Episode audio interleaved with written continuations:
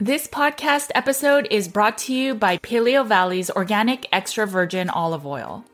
Now, we all know that many olive oils are cut with seed oils or that they are rancid, and so it's not always easiest to find a quality and properly sourced olive oil. Yes, in case you didn't know, many store bought olive oils are diluted or blended, compromising both taste and quality, and may even cause rancidity. I'm really glad that Paleo Valley's extra virgin olive oil remains pure and unadulterated, sourced from a single organic valley in Greece.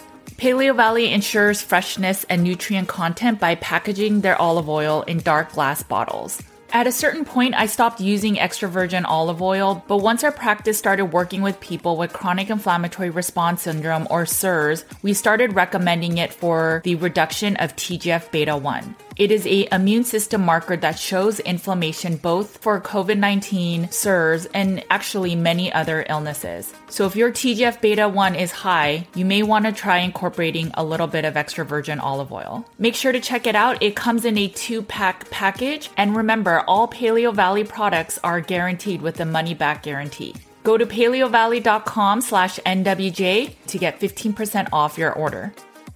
Thanks for supporting companies that support this podcast. Hey guys, it's Judy from Nutrition with Judy.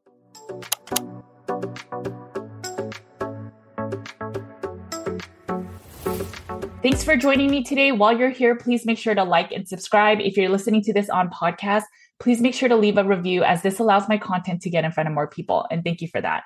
My name is Judy Cho, and I'm board certified in holistic nutrition. And I have a private practice where we focus on root cause healing, and it often starts with the Carnivore Cures all meat elimination diet. Today, I had the pleasure of sitting down with my longtime clients, Kelly Ann. Kelly's been working with me for on and off about two years, and we have always been trying to help her get to root cause healing. She's been carnivore for five years, maybe even longer than I've been carnivore. And she's literally tried everything. In this conversation, we talk about all the biohacks, all the diets, all the protocols, all the people she's worked with. No names are mentioned, but we talk about all the different people, different things, different meals, different foods that she's tried to try to get healing as she suffered from multiple sclerosis as well as Hashimoto's. She also struggled with a lot of histamines and MCAS, and she talks a lot about that and how ultimately she found root cause healing by finding the chronic inflammatory response syndrome illness and how so much of her life has improved since this diagnosis. It's not an easy diagnosis, but she'll share how for her it's been a game changer let's get right into the interview. Hey, Kelly, I'm super excited to have you join me. I'm really excited for people to hear your story, your journey on just healing carnivore, CIRS, and everything in between. If you can introduce yourself to the people that are listening and watching your stint with I guess, keto and carnivore, and then also just how you've been diagnosed with multiple sclerosis as well as Hashimoto's. Sure. Um, my name's Kelly, and I live in Reno, Nevada. Nice to meet you guys. Um, the main reason I wanted to come on today is number one, because Judy asked me. I'm normally kind of shy, but I was like, you know what? I should come on and tell my story for all of the really, really sick people that were like me that couldn't find the answers, no matter what they did keto, carnivore, um, all of the biohacks, and nothing ended up working long term in the end. Um, so I wanted to come on here and tell my story and how I got to the diagnosis of CIRS. So tell me a little bit about uh, when did you get diagnosed with MS and then Hashimoto's, and then what made you find keto, and how was that stint, and then carnivore? I was diagnosed, let's see, I'm 46 now. I was probably 35 years old when I was diagnosed with MS. And they think I, I probably had it before that. MRIs were showing I had my brain was lighting up. They just said, Oh, it's probably a reflection. And so they said, Oh, you're good. It's probably nothing. But ended up being like, oh, okay, I probably had MS that whole time. so that's how my MS diagnosis first came through. And I've been on a health journey pretty much ever since, trying to find out why does nothing work for me? Why can't I lose weight? why is my body not like everybody else's? Like medications wouldn't work for me, no circulation in my hands and my feet, thyroid was always off, chronic fatigue, never felt good, and histamine reactions all the time, um, which kept getting worse and worse and worse, which is what brought me to keto.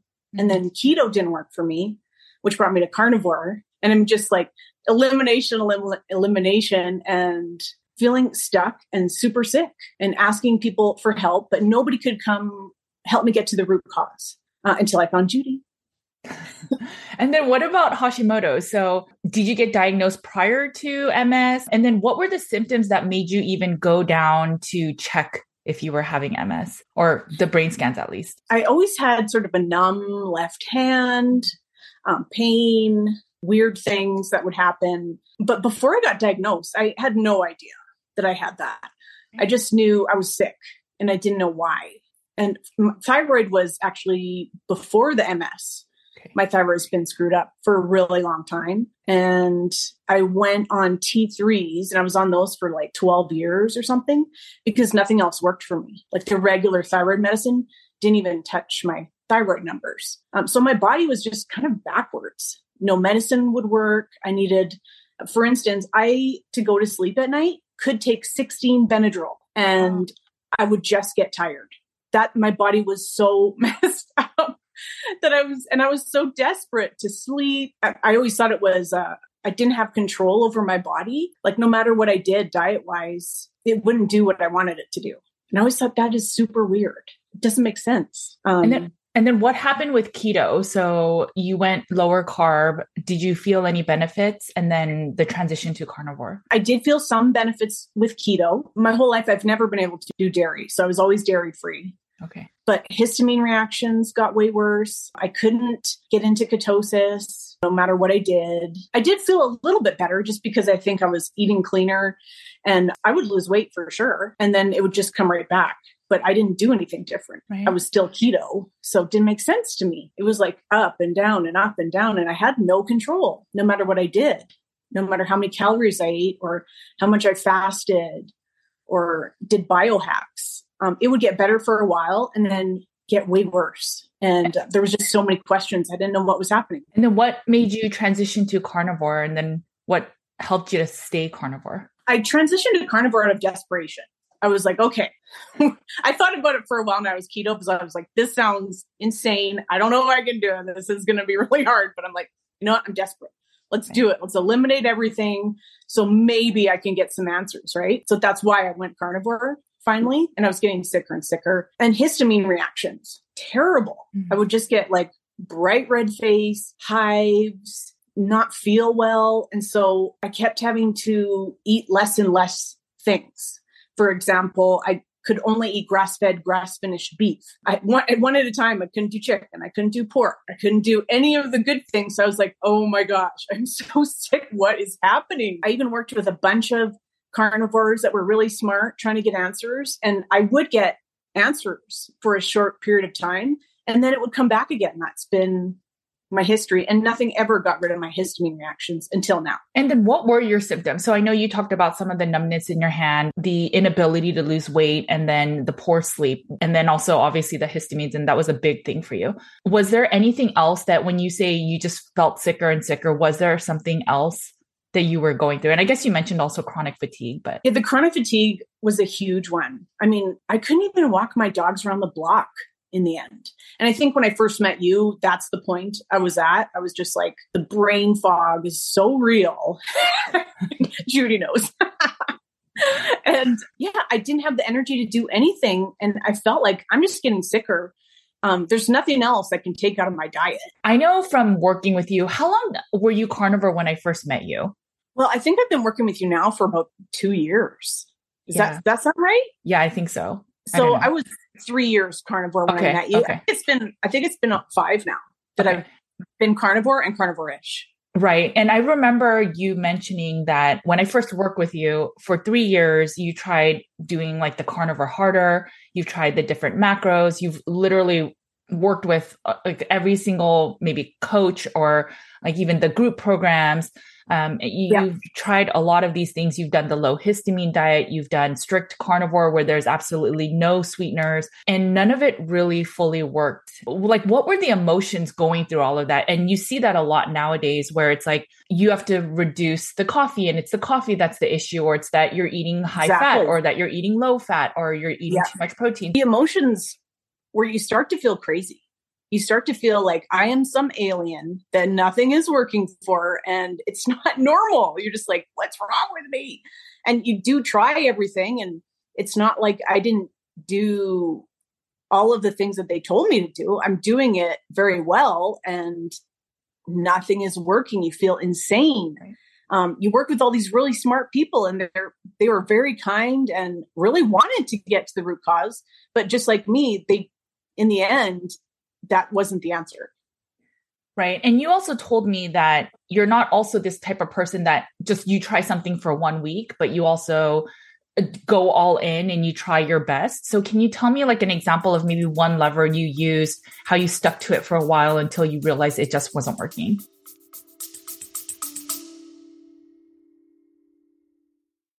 Hey guys, just to let you know, my Carnivore Cure book is back in stock. For nine months, it was out of print and used prices were up to $300. Make sure to get your copy today that has over 200 colored tables and graphics and over 400 pages of meaty goodness.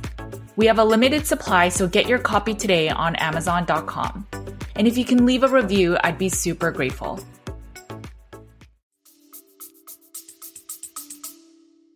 Oh well, it, the most extreme that I got was um, grass-fed, grass-finished beef only and water and salt.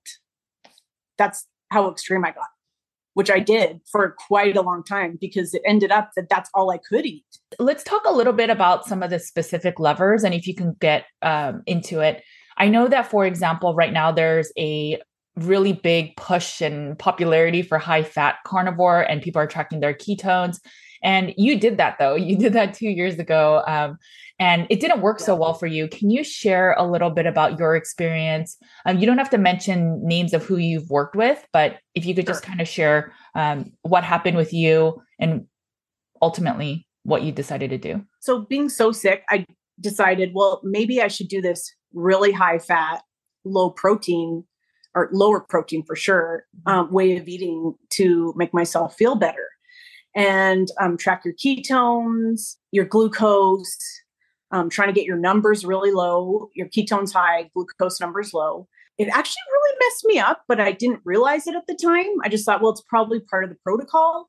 Um, like I was waking up at waking up at night um, with like an adrenaline rush because my glucose would get so low. It did make my ketones go high for sure. Mm-hmm. Um, did help my skin clear up for sure, but um, I just felt really sick. I couldn't sleep, getting up to pee at night, just all the things that make you sicker. Like getting up, not getting good sleeps at night, that is not, not you're not going to heal if you do that.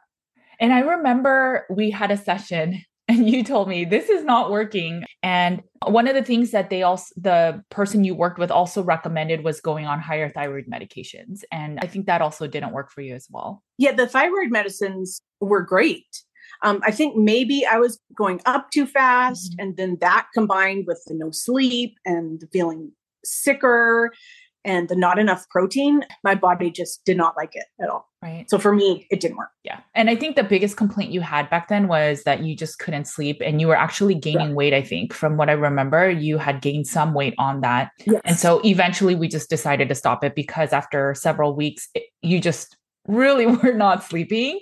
And yeah. it just got to a point where we needed to have you try something different. And then I think as soon as you started upping your protein, your sleep improved. For sure. And then we started getting into like the gut protocol stuff, or was that before? I don't know. It's all confusing now. so, and I know it's a regular person. and so, I mean, I'll, I'll quickly talk about the gut because that part was working with me, but you know, we did a little bit of gut stuff. It helped some, but it wasn't enough to move the full needle. So I'll, you know, I'll fully own that as well. And that's totally fine. Um, right. And we didn't know about CIRS at the time. Right. Right. we didn't know. Poor Judy. I know if you guys, if you haven't worked with Judy, she like loses sleep over your case if she can't figure out what the heck is wrong with you and eventually figured out the CIRS and anyways that that's ended up being my answer, but I worked with Judy for a long time. And while I got gut healing while working with Judy, we were both like, what else is wrong? enough. You know? Right. Right. Yeah. And that's yeah. exactly why I shifted my perspective too of I used to think an all meat elimination diet, the carnivore cures elimination diet, and then going stricter, eating grass finished only, eating the purest mm-hmm. and cleanest of meats was the answer.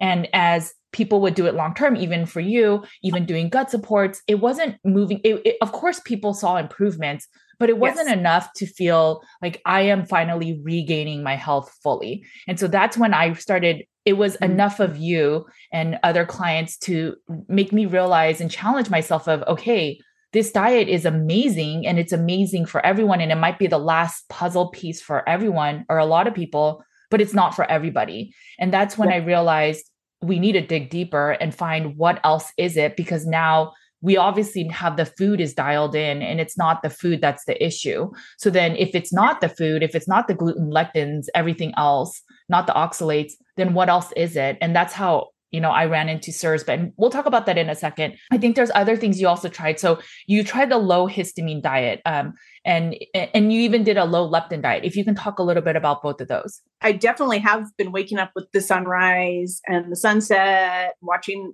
you know, get up and getting outside more every day. Um, which I'm not saying don't do that. I still do that today. I still think good. that's healthy. I think that's just good for you, um, especially with MS. I need some sunshine in my life for sure.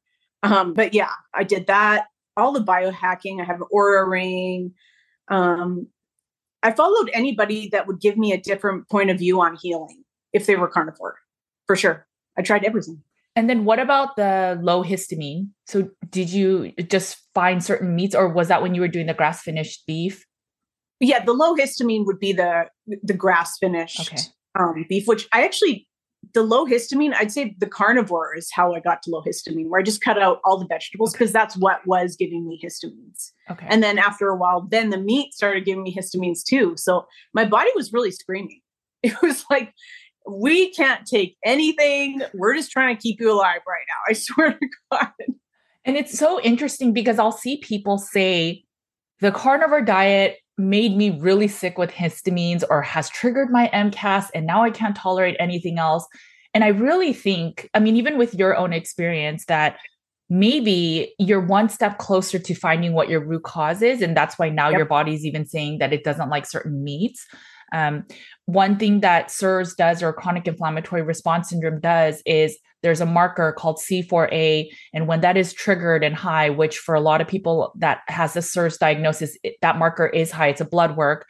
And that marker triggers MCAS to then release histamine responses. And so then you'll feel it with a lot of the foods you eat. So I have just, from all the things I've learned and studied with um, the whole CIRS and Shoemaker protocol, MCAS and histamines is never the root cause or rarely ever the root cause. Can you speak right. to um, your experience a little bit about that? My whole goal was always to dig deeper. Mm-hmm. Like, this doesn't work, check it off the list.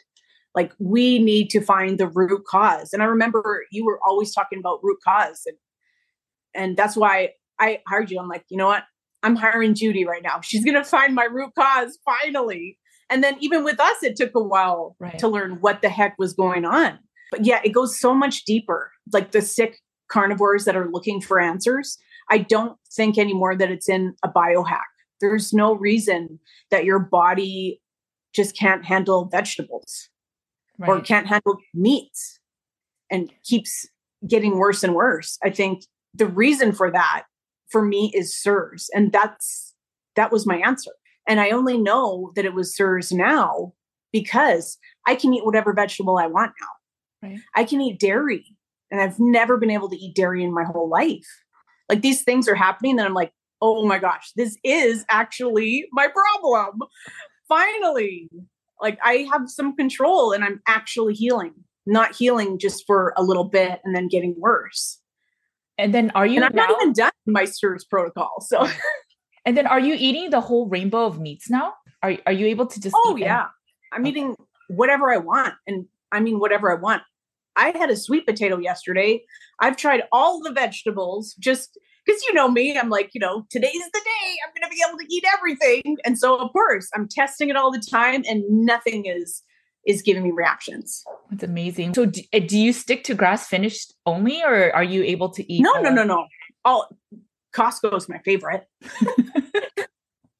it's my, it tastes so good and fatty. Like right. yeah, it definitely tastes better. Um, now, just because I want to be a better human, I do have a whole cow in my freezer that's grass fed, grass finished, local farmer, all of that.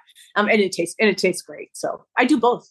But you can tolerate all the oh, conventional. I can whatever right. I want now. I I had a Costco steak that was in the freezer yesterday. And then you, um, I know you did a stint at low oxalates, um, you know, or at least following the protocol because maybe you are oxalate dumping. Can you speak to that a little bit?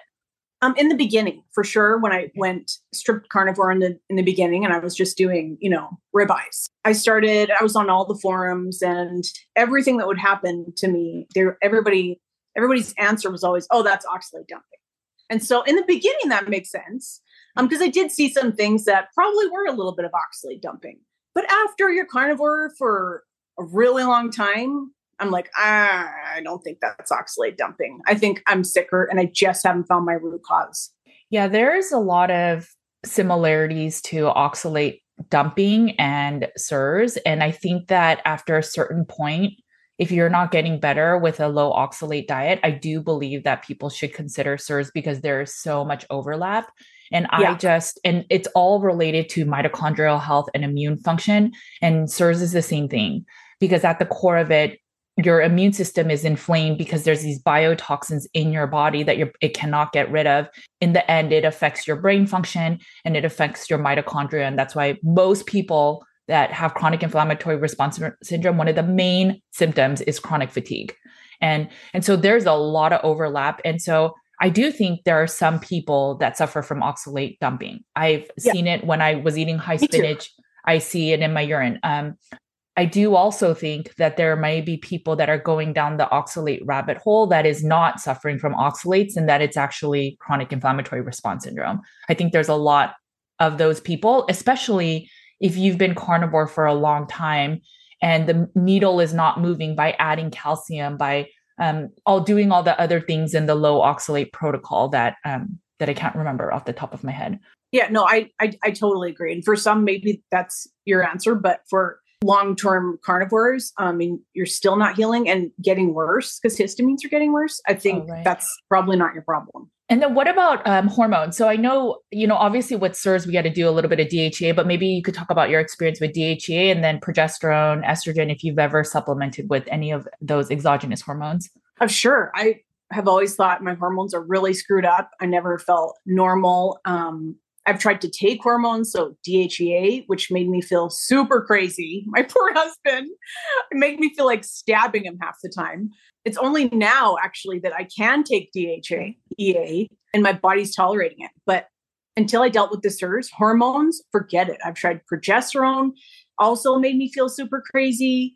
I think just progesterone and DHEA were the main things because my testosterone has always been almost oh. nothing. Okay. Yeah. yeah, I was just about to bring up testosterone. So, for a lot of people with chronic inflammatory response syndrome, one of the things it affects adversely is the androgen hormones, which is basically your testosterone.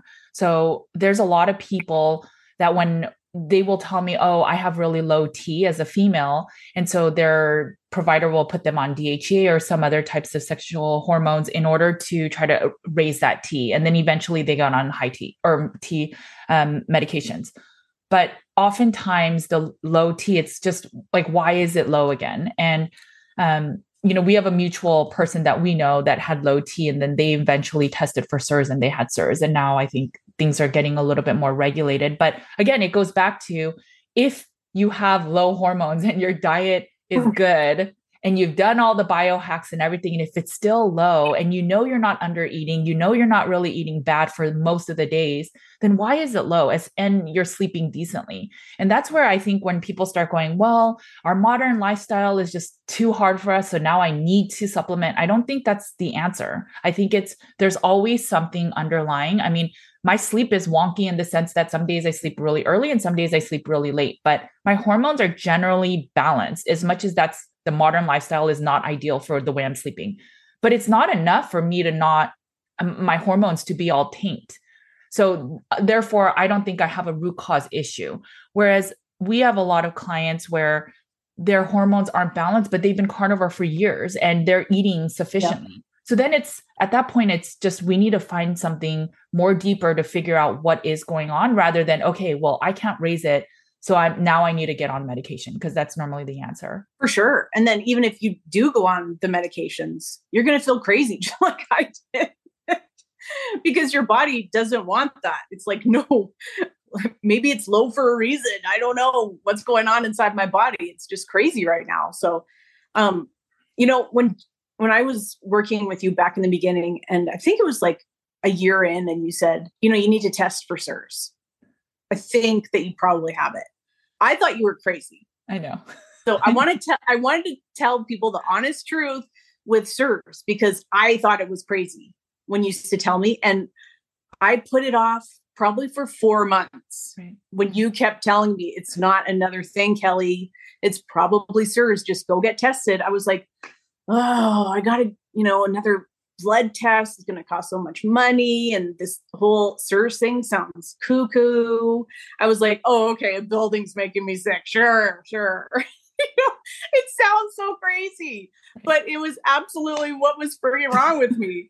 And then I ended up being, you know, have multi susceptibility. So, and I feel it now when I go into certain buildings. I can literally feel it make making me sick. Yeah, and I think long ago, before we had any type of testing, you were probably the person in the tribe or the community that would say, "We can't go there. I feel sick." and so you you are that healer in the community that could protect everyone else that wouldn't know that there was like imminent illness from either the water damaged building or like the whatever that they lived in or experienced and i think it makes sense and i get it i mean there are so many people that come to us that want to do okay my macros aren't working and i'm not sleeping well um, my hormones are messed up and i just need some macro healing or gut healing and then um, and then I'll be on my way. And then when we look at their case and we we can see the trends now um, even with the very little information sometimes people will share with us and when we tell them that we think they may have CIRS or chronic inflammatory response syndrome there are some people that don't want to hear it and it's it's unfortunate it's hard but- to hear. It's hard to hear. But i mean i'm thinking back with uh, carnivores that i know were also very sick and it's so funny looking back now i'm like oh my gosh you probably have CIRS before we get into like a fuller deep dive into CIRS, let's talk about any other biohacks. So let, let me just look really quickly. So you, you used to do like low fat, high protein. So you did some of that protein sparing modified fast. You did the 48 hour fast. You did like the fruit and honey. You've even tried more of the exercise for biohacks. You did the sunrise, sauna, um, you know, going to sleep early, following that circadian rhythm. Uh, yeah. I mean, I know you eat breakfast and it your your body feels good, but that was another biohack at the time. But and all of that is really good. And so, and as you said, you also did the Oura ring. You try to protect yourself from EMFs. The whole point is that all of that just didn't move the needle enough for you. Yes, for sure. Um, I even fasted. I fasted a lot. I mean, at one time I was fasting for 48 hour, two days a week, every week. Um, and while I would get skinnier, I looked sicker. Sure. I looked a lot sicker and um, still wasn't losing weight like I should have if I wasn't eating. you know, right. like it didn't make sense. Did you so ever feel I, like it, you were wrong, like, or that maybe you're eating uh, in the communities? Did anyone ever say, well, maybe you're overeating, or maybe something's wrong with you that you're not doing it right? Well, I always felt like people were looking at me like, oh, well, you're probably not doing the diet behind closed doors. You're probably, you know, eating cake, you know, and Twinkies behind the scenes. That's why it's really not working. I always felt like that. Mm-hmm. Like nobody ever said that to sure. me, but there was always, uh, it, because my body didn't make sense. So of course I would think that too. I'd be like, well, you're probably not truly being a carnivore right now, or you're probably doing this or that. Um, which wasn't my case. So that's why it was so frustrating and that's why even I used to tell Judy, I'm like, I swear to God, I'm a really good patient. I'm doing everything you said. and I know that one of the biggest things is so let's just talk about chronic inflammatory response syndrome. For people that don't know what this illness is, I've talked about it a bunch of times. I've had Dr. Shoemaker on, I've had Dr. Dorniger on, and um, depending on when this releases, Dr. Peg was also on my channel basically it's when there is a subset of the population that cannot remove certain biotoxins including mold uh, from the body. So it's about 25% of the population at whole. And I know there are people outside of the US because we get contacted all the time. So within that population, if you think about the carnivore community, there are people that try to biohack. And so they're like, I want to live forever. And so I'm going to try the carnivore diet. Maybe people that like Joe Rogan will bring in and usher people like that. That's not the community we're talking about. Essentially, the people that come to carnivore because they are struggling with an autoimmune, they are really sick. Standard care has not done right for them. And so they're just desperate enough to try food for healing because they've tried AIP, they've tried keto, they've done everything and it hasn't moved the needle enough. And so they landed in carnivore. I really believe that the percentage of CIRS people in that community is way greater than the 25%. I think uh, one, I spoke with one CIRS medical provider, and he said to me, the fact that the carnivore community has to look for answers and even try to biohack with food, it's likely there's a deeper set root cause issue. And so you find a little bit of healing with food for a while. And obviously everyone needs to get off processed foods and packaged foods and seed oils and etc. But if you're eating mostly meat or even some vegetables and you're not fully better, then it's not just that the diet's not perfect enough. And that's something that was very eye-opening for me for this whole CIRS protocol is actually there's just something more underlying that's the issue. And I know that when I started sharing this, it's difficult because the tests, I mean, a lot of the markers, even for me, it's like a hundred something dollars just for one marker to test. Mm-hmm. So then when you sell it as a package, it looks like, yes, I'm making a lot of money, but I'm really not with the markers. It goes to LabCorp, so thank them. But um, it's it's very expensive. And I know for you, that was one of the big hindrances because it seemed like a crazy illness and then it was very expensive. Can you talk a little bit about that? For sure. I've you know with my finances um judy's like well the tests will probably cost about a thousand dollars. I was just like a thousand dollars? Like that is a lot of money. Like i don't think i can afford that. And then i was thinking in my head well you know what if i don't have it and it's like what is this a 50 50 shot you mm. know and i'm gonna throw away a thousand dollars my husband had to come to me and say has Judy been wrong at all this time? And I was like, no. And he's like, well, get tested. I'll give you the money. And I'm like, okay. so my husband had to like convince me. And then, of course, tests come back. And you were like, well, yeah, you have CIRS. so then what, what does the journey look like? So can you tell me a little bit about um, if you could remember some of the symptoms? So I know for sure we always struggled with some days you would be able to tolerate certain meats and then maybe you try to add back berries and then you would react and so if you went to a yeah. restaurant you would have a reaction a histamine response and so we'd kind of have to step back and dial in your dial a, a little bit more so what has happened since starting the CIRS protocol and maybe some of the changes that you've experienced since starting um, the CIRS protocol, at first when we started, seemed like this is going to be a really long process because I think you said, well, it'd probably be about a year until you fully heal. But after I had the blood work and proof that I actually had it, I was like, okay, I can do a year. I've been sick for so long. Let's do it.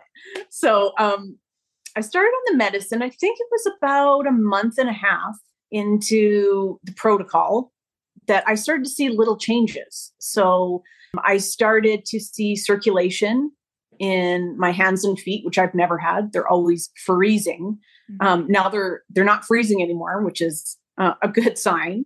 Um, I started to be able to walk around the block with my dogs again without, you know, being so unbelievably tired that that sounded like a marathon to me. I stopped waking up at night and going pee, getting better sleeps, better deep sleep.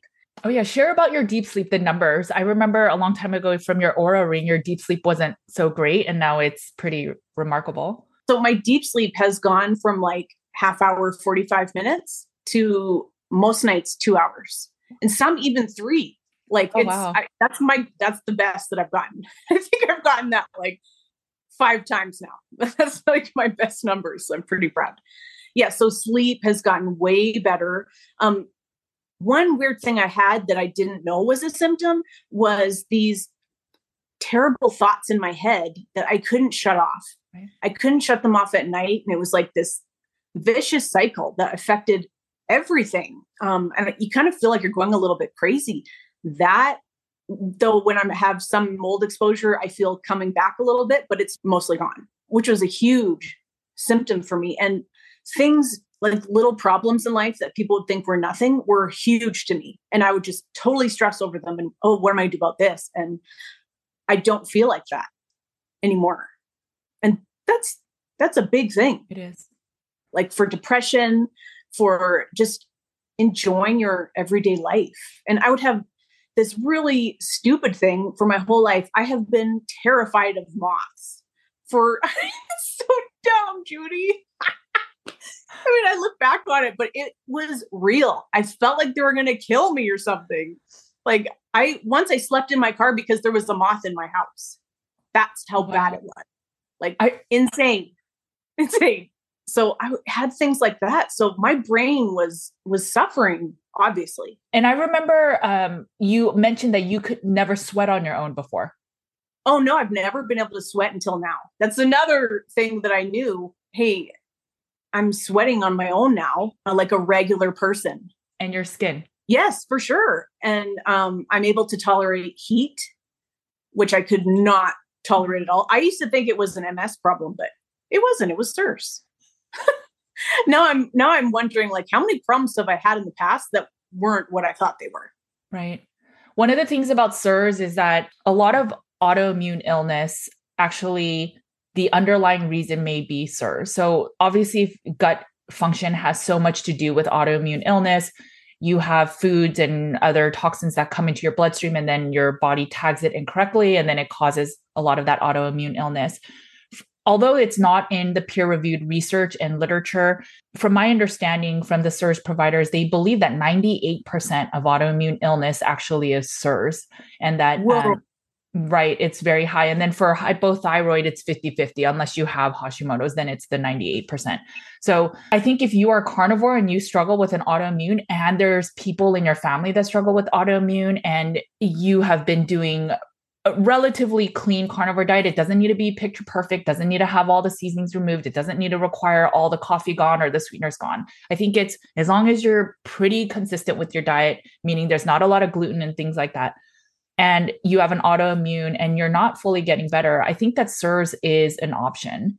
Now, was there um could people do a cheaper test um just to see if they have it first and then if you do have it then get all the other tests? Like is that possible? Yeah, so we sell a mini version. The problem is that, well, I guess if you work with the medical provider, then they will give you the full gamut of tests. But sometimes what we found is since the medical tests or the mini tests only test for a certain amount of markers, you have to have four of the markers be positive for you to be officially diagnosed as CIRS. So the risk oh. is with less markers, there's a risk of, well, maybe you have three now, but now do you have it? Like, do you have to do more testing? But if you have three and you failed the vision test, and we should talk about the vision test, you most likely have it. So that's where, and I just think this is what I'll say of all the people that I've ever tested, and obviously this test is so expensive, but every single person that is tested is positive. There is not a single person. And I know that then makes you wonder well, then is everyone positive? And we've tested people in my family that are not positive. So, um, and, and other people in our clientele that they tested their significant other and they don't also have it. So, well, it, it makes sense because people that come to you are sick. Like they're looking for answers, right? And and probably carnivore, which means you've made some pretty big decisions about right. finding out what's wrong with you. So they're sick. Yeah. So let's talk about the vision test. So one thing that also made you hesitate about CIRS was that you said you didn't fall into the symptom clusters, which is one of the indicators is that this illness is a multi-system, multi-symptom, meaning that many organs or functions will get affected and you'll have multiple types of symptoms. So fatigue chronic joint pain uh, brain fog memory word and peeing through the night. But then there's so many different kinds. And then there's a lot of people that'll say well carnivore fixed a lot of that for me so now i no longer suffer. Or like you said it doesn't fit you perfectly and so then it makes you doubt well then maybe this isn't me. Yeah, in the beginning, when I looked at the symptom cluster things, I had already been carnivore for years. So half of those things didn't make sense for me anymore because I guess I'd already taken care of those things where if I was on standard American diet, I would have failed all of it, right? So that's the difference for those. And the vision test sounded so crazy to me in the beginning and it still sounds a little crazy. Um, but it totally works for me. And my, I think my first score was unbelievably horrible. I thought the whole test was tricking me the whole time because it just looked blank. Oh, okay. Which is why I failed so miserably in the beginning. But that's how many biotoxins I had in my in my body and it was affecting my vision. Yeah, so just for the people that don't know what the vision test is, that's a, probably the first step that I we our team really recommends for everyone is if you think you're suffering from CIRS, the first test you can take is the vision test. Now there is a chance that you can pass the test and still have CIRS. There are people in our community that have passed the test and then they got tested later and they had CIRS. So, but majority of people, if they have CIRS, will not pass and then they'll fall into the symptom clusters. The vision test is like $15. So you could do it from the comfort of your home. And what's happening is since your brain is very inflamed with the biotoxins, it will start using less of the capabilities. And so one of the things that it will start diminishing is the ability to see contrast in colors. So it's very slight amounts of colors and it's the the test basically is you click a button if you think you saw the lines. And if you don't see anything you don't click anything. And what our brain tries to do is it allows us to survive another day. So even if we don't see these slight contrasts you can still see pretty well. And so for us we don't see that vision difference. But on this test um, it's shown that whenever people aren't able to see this vision the visual acuity there's an indication that there's something going on with the brain yeah, so that vision test was how I originally started before we did the blood test. I know, and you kept telling me, yeah, you failed that. you failed it. You failed it. But my brain fog was so severe in the beginning. I didn't understand half of what you said, really. I was just like, oh, okay. you know, I'll get it eventually. I don't know. So, what do you recommend for people? Because that, that is a very common thing. Um, I purposely make the results very comprehensive. And I know that's like a struggle. So, if you struggle with brain fog, how do you handle the comprehension? But, or the level of, I guess, detail. But I also try to do that to save on the cost of doing a session with me so that you have all the information. If maybe your partner or somebody can explain what it's saying if you read it, and then all the links for additional support, then you don't have to use the money to do a session with me because I know there's future costs coming up. And that's why I do it. But in your shoes, when this already sounds overwhelming of, oh my gosh, can my house yeah. be affecting me? Wait, I have been exposed to mold in my past. I have been exposed to Lyme. I have been exposed to Epstein Barr virus or a recluse spider bite or a tick bite. And now I have to worry about my home. It's actually possibly making me sick. Um, yeah. I have a basement all of these things. And that gets really overwhelming to even think, how am I going to tell my husband or my loved one about this? So, how, you know, for somebody that was you back then, how do you yeah. have people understand you? And then we'll start was, with that. Sure. It was in the beginning, it sounded like a nightmare for me because I couldn't comprehend all of the things that I might have to do and understand. And where do I start? What do I do? And how do I tell my husband, um, you know, who in the beginning thought I was crazy too. like it was like, I really need your support. Like mold is probably killing me. And here's what I need to do. So I would literally print out all of your instructions mm. and have him help me with it and do just one thing at a time because that's all you can do. And it gets easier. I promise it gets easier. As you go along, you learn the shoemaker protocol, you do this step, cross it off, and you do the next one. That's all you can do is take it one step at a time. And I know it's for me, it was too telling my husband that we need to remediate the kitchen because I saw mold in there and I can't heal if there's mold in the house. That was was terrible for me. And um, luckily enough, he could do it himself. But if I didn't have that, and someone's like, "Oh, hey, you got to spend ten thousand dollars to do this," I don't know what I would do. Like that's mm-hmm. scary looking back now, it doesn't seem as scary, but it was at the time because it's a lot. But I promise you, if you dive into this and do all the things you're supposed to do, your life will get so much better. It will get so much better, and you will finally heal, and your body just won't freak out all the time. It's going to be normal. Yeah, it, it is overwhelming to think that, okay, so not only is it that I need to take some types of medication and their prescription medications that will help me get better, but I have to also now protect the environment that I'm ever exposed to. And that just seems like a very daunting thing. But we've seen people improve with not the most perfect score. Now, you do need to remediate if there's mold in the home. Um, eventually, it can get people that don't even have CIRS There's enough yeah. evidence that shows that. The one reason we use the shoemaker protocol, it's especially with mold, is because it's the only peer reviewed evidence based research that has, you know, papers written and studies done on it.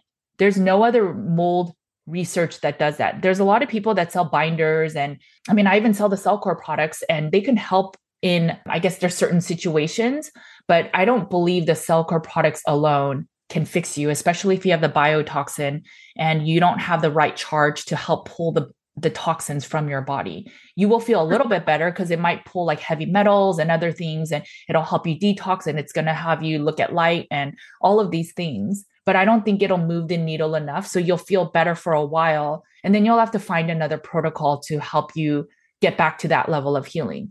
And so it's always, like I told you, Kelly, it's, I hate sharing this information with my clients because I feel like I'm the bearer of bad news. But I also want you guys to heal and for the long term that you can get your life back and not have to worry about, well, now what do I do? Because now carnivore is not working, or now this supplement that I was taking is not working. And now I'm back to having histamines. And now I have to go back to eating just grass finished. And, mm-hmm. and it's starting at square one when it takes like these super small baby steps. But now that we know that CIRS is one, and there's other things, it could also be Lyme as a separate thing, for example, or heavy metals. But once we find the root cause, you don't have to be as meticulous with healing. And that's the big reason I wanted you on because you did all the biohacks, like every single yep. biohack you could think of. You've done all the diets, you've worked with all the people, and yep. you've been carnivore for five years, and it, none of it was enough, including my gut support protocol. It wasn't enough. Yeah. And so once sure. you found CIRS, I feel that your life has changed a lot. So much. And that's why I wanted to come on today. And, you know, normally I would never do a podcast because I don't know. I get nervous and I don't know. I'm just regular gal over here. Um, but I've seen so many changes that I want you to not waste your time. I want you to not do what I did. I want you to not carnivore harder. I want you to get to root cause. And uh, I just want to tell you how to do it. It's and, so much deeper than just diet. Right. Like you will would do so well with the shoemaker protocol if you just get that test and start. Just start on your journey. Get the blood test. If you're positive, work with Judy and do the shoemaker protocol and um, heal yourself. And then, and people don't even have to work with me. Like this is not a sales pitch, by the way. Like it genuinely. Yeah, no, not. I'm not making any money, and I know Judy is amazing with that stuff, and she's always like, "Oh, I don't want to take your money." I mean, she's she's just like that. I'm just like, lady, you saved my life.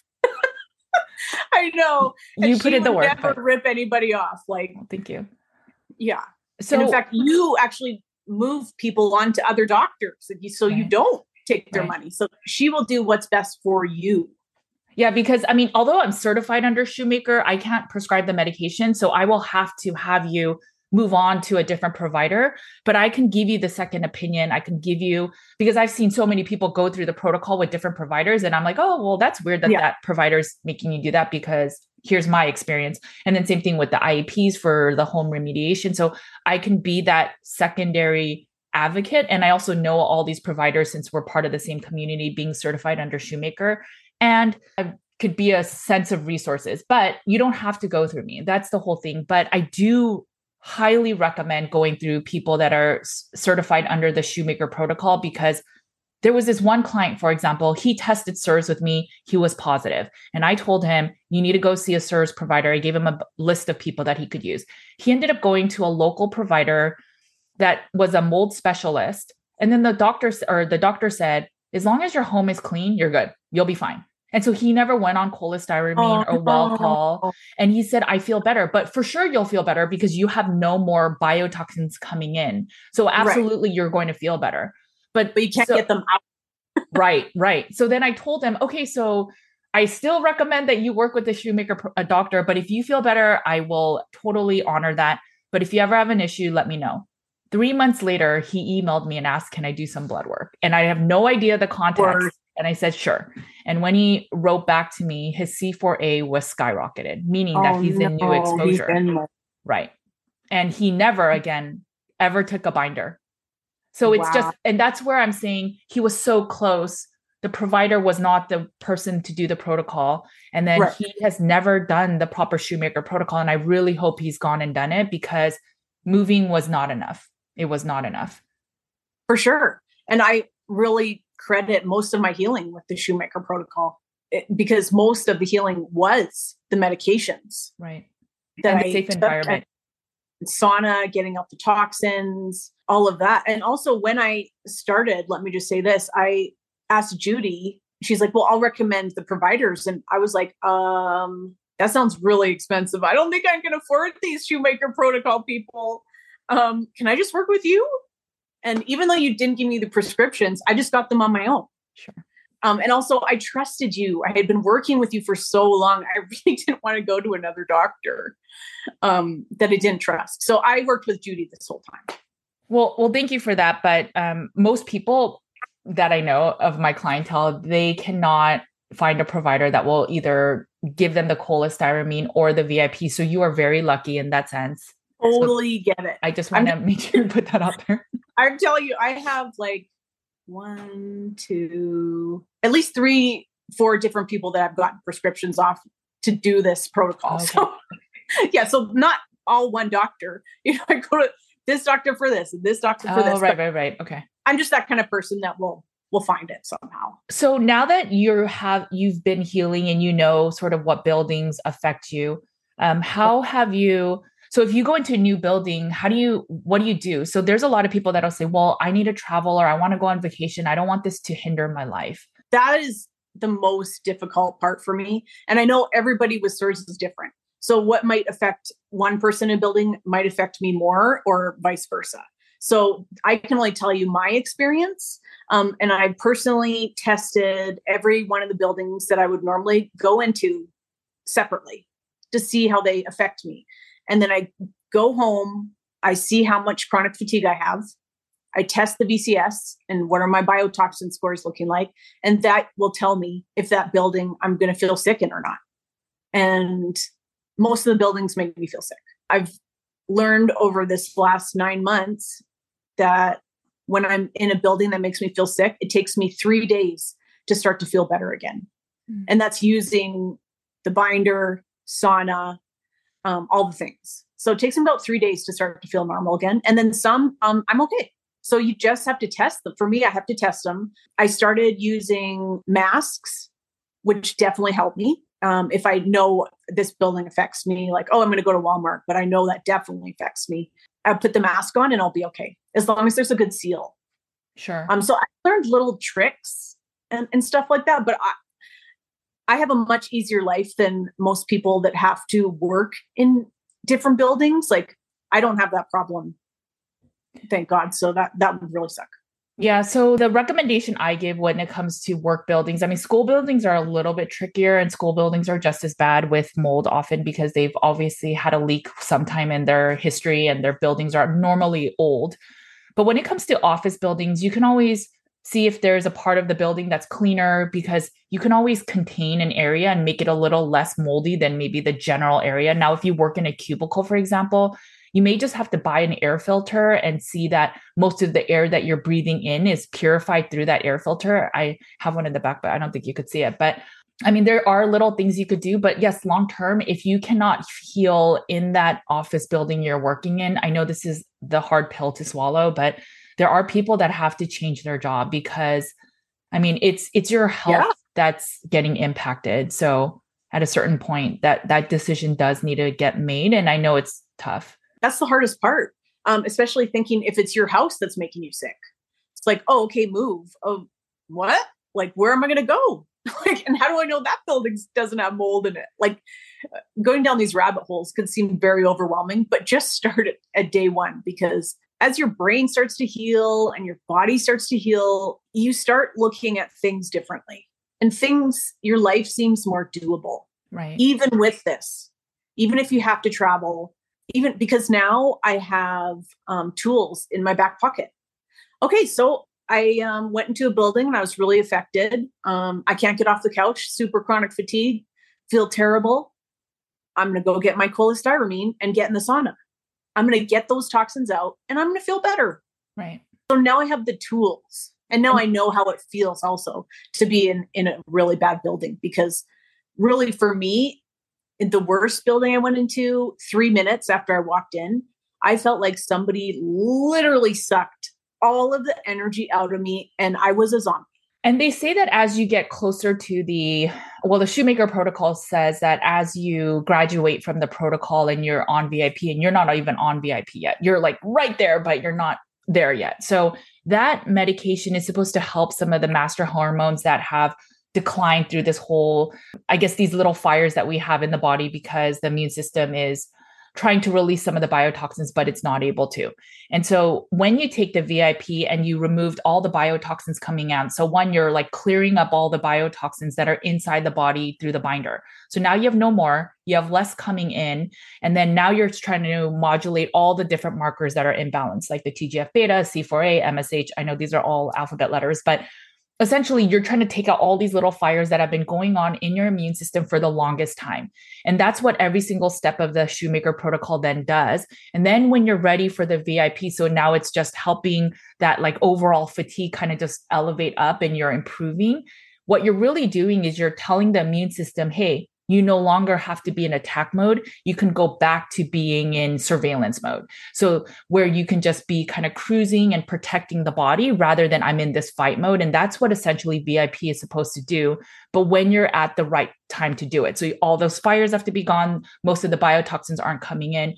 And then when you get there, even if let's say you went into Walmart and your body again because it's pretty clean now. Yes, if you feel that you've been affected, take the cholestyramine for a few days and then you move on with your life. Even if you get impacted by a little bit of mold, remember there's that bucket that your body's going to tolerate some before it starts showing illness. So once the body immune system is modulated and you're back at surveillance mode you probably can tolerate a little bit more than you're even tolerating now. And so that's the whole beauty of the full shoemaker protocol. I'm so excited to get to vip so excited. Um also one thing i wanted to say is I've seen people with CIRS that aren't carnivore and they have a much harder time, much harder time. Um, so carnivore is pretty important. Right. And that's the paper I'm trying to write right now with some of the service provider as, is uh, we see a difference in some of the inflammatory markers with carnivore versus people that are doing a diet. And one of the biggest diets that Dr. Shoemaker recommends is a low amylose diet, which is a low sugar diet. So when you have CIRS and you're adding sugar in your diet, it doesn't matter if it's really like even high fruits or honey, it causes more inflammation in the body. And then it just causes some of these other inflammatory markers. It basically ignites them to do even bigger fires in the system. So that's where I think carnivore really helps people with CIRS. But long term, it could cause it to be just a band aid and not finding root cause. But eventually, I think that people that have CIRS that do carnivore long term, their health starts to plateau.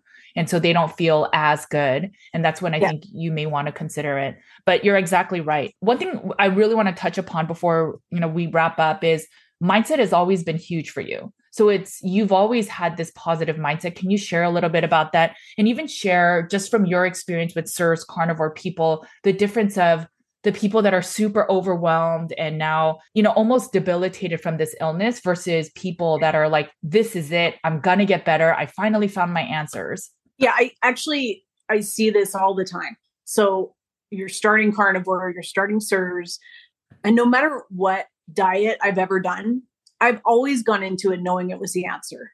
I never once had doubt in my mind because I knew if I have doubt in my mind, it might not work. So having that mindset of this is it, like this is your answer, we're going to heal is so important. And a lot of people have a really tough time with that. And that's something that I, I have to work with all the time. It's not just like I was born, you know, just being positive. It's like you have to really work on it and um, know that it's actually going to help your health. I see it I see a lot of times with CIRS because it's so overwhelming. A lot of people don't really believe that it's going to work. And then, man, your healing is going to take a lot longer. So, what would you recommend for people? Do you try to learn the protocol yourself? I mean, what do you do to help support your body so that it's in a place of healing rather than a place of, uh, you know, the the stress state where then you, your immune function is lowered and your digestion is lower. That's something you got to work on daily. And I think it's going to be different for everybody. But as soon as those negative thoughts would come into my head, I just kick them out. And I'm like, nope, that's just white noise. Get it out, get it out. You're going to heal. You're doing great. Look at all the good things you've done and make a list for yourself of everything you've healed, no matter how little it is. And those little things are going to turn into huge things in the end and keep that positive attitude. And also, um, joining a CIRS group also helped me. Um, for support and people that are dealing with the same things I was. Because, man, I had a million questions, and you just feel really alone if you don't have other people. They're like, oh, yeah, no, I went through that. You're going to be fine. This is what's going to happen. This is what happened to me. Or this is how I did it. Really, really helps. I know for you also, it's not like you just are, you just practiced on your own to be positive. You've also done therapy, you've done the hard work, you've done a lot of work on your mindset to make sure that your limbic system's in good place and that you can see the world positively. And I know you mentioned to me that when you have CIRS, it you have such brain fog that it's really hard to understand, uh, comprehend things, and then it becomes a lot of things become really overwhelming. For sure. And one thing I'll say is I love getting therapy. I've done therapy for years, which has helped me so much with just your life in general and talking to someone, getting through your traumas, working through it. I'm a huge proponent of go get therapy. Um, I think everybody needs, I don't know anybody that doesn't need therapy, right? For sure. That will definitely help you with your mindset. A couple of the big things with CIRS is number one, get tested. That's the first thing for sure. Number two, the biggest things would be try and get out of mold. Um, you can heal only to a certain point if you don't get out of the mold. Um, and just start, just start your journey. Find out if you have it. Yeah, because I know for you, it's changed your life yeah, it was a total game changer. I feel like by the end of this, I'm going to be a different person. And that sounds so so weird, but I'm going to be the person that I always knew I should have been. And which for me is like just a normal person, but I've never been able to be normal. Yeah, you can heal. This journey's been amazing for me and I'm not even done yet. So maybe I'll come back on when I'm done just to tell you what happened. I know you mentioned that a few of the symptoms may have been related to CIRS, but do you think that there's a chance that your MS can go into remission with CIRS? You know what? I've always thought that because now that I look back, um, when I needed a cane, I thought that's for sure MS. Or like, you know, oh, my leg would hurt or something. I'd be like, oh, that's MS. Um, now that I know the symptoms of CIRS and where I was when these things happened, which was in terrible mold, terrible, terrible mold. And I remember smelling it at this really old house. And that's when I had a hard time walking. I don't think that was MS. And, you know, I didn't get new lesions. So I really don't think it was. I think that was CIRS. Cross my fingers. Okay. Who knows what's going to happen? Yeah, we'll have to definitely have you back and then um, just let us know what's going on. Well, thank you so much for sharing your journey. I know it's not something that you naturally do, but I think it was such an important share. I think that there's a lot of information in carnivore that sometimes says you have to carnivore harder or it's you're the you're the reason you're not healing. You're not perfect enough. You're not good enough. And it's honestly sometimes maybe it's just something deeper and you just didn't know about it. And i think your story is so incredible. And i think we just started talking about it because of what happened with christina applegate. So i just yeah yes. uh, yeah. I know. And we look at her and we're like oh my gosh she has CIRS right. Because she lived in water damaged buildings and talks about it in interviews. And also she's been diagnosed with ms and I think she's had yeah. other health issues, but it's unfortunate. I hope that this illness can be just better known so that people can finally start getting to root cause healing. And then if we make a big enough stink about it, the building codes will change and we'll stop building our homes in a way that are so conducive for mold to even be spreading. That would be amazing. Well, thank you so much for joining me. Um, I know that there's not a big place to find you, but what, I mean, if someone wanted to get in touch with you or anything, is there a place that they can reach you, or should they? Join? No, I've kind of gotten off all social media stuff. Good. I don't yes. know. I, maybe I'll get back on it one day. But I am in a CIRS group. Okay, I'll um, put that in the show notes. Yeah, I'm in a CIRS group. So if you have any questions about CIRS, ask away. No problem. Okay. Well, thank you so much again. I think this will help so many people. It's just your story is so incredible. But the thing is, I've worked with you for so long that I know that anyone can really heal this way. But you know, you all obviously, I have to give credit to you that you've done the hard work. You've always been curious. You are such a hard worker and um, have the desire to heal, and you truly believe you could get to root cause healing and optimal health. And I see it. And uh, the way that you live your life that way, it just shows, and why you're healing so quickly. So I just again, a lot of it is you. Thanks, Judy. You're the best. okay. Well, thank you so much for joining me again today. I'll talk to you soon. Okay. Ah, Bye, guys. Okay, guys, thanks so much for joining me today. I hope that this conversation really helps you to understand that no matter how sick you are, no matter where you are in chronic illness, that you can actually find root cause healing and you can heal. I know that seems so skeptical when some people are so incredibly sick and you can only eat certain types of meats or do certain things or have to do certain biohacks to even feel a little better that day. If you haven't watched my content on spoon theory, I highly recommend that. The thing is, I only work with people that are very sick and these people, they have tremendous healing when they find root cause. And that is exactly why I always advocate for root cause healing. It's not a gimmick, it's not this thing that I want to share. It's that people have the right and the ability to get to healing so that they can live a normal life. And for some of us, that comes so easy. We are blessed to have just a normal life where we eat just meat and we can heal. But there are some people that need more than that. And I hope that this conversation just provides you a possible lever to get there.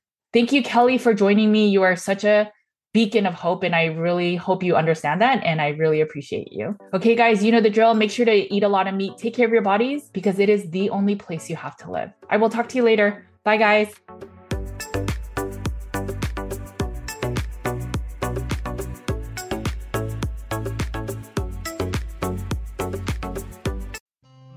Thanks for listening to the Nutrition with Judy podcast.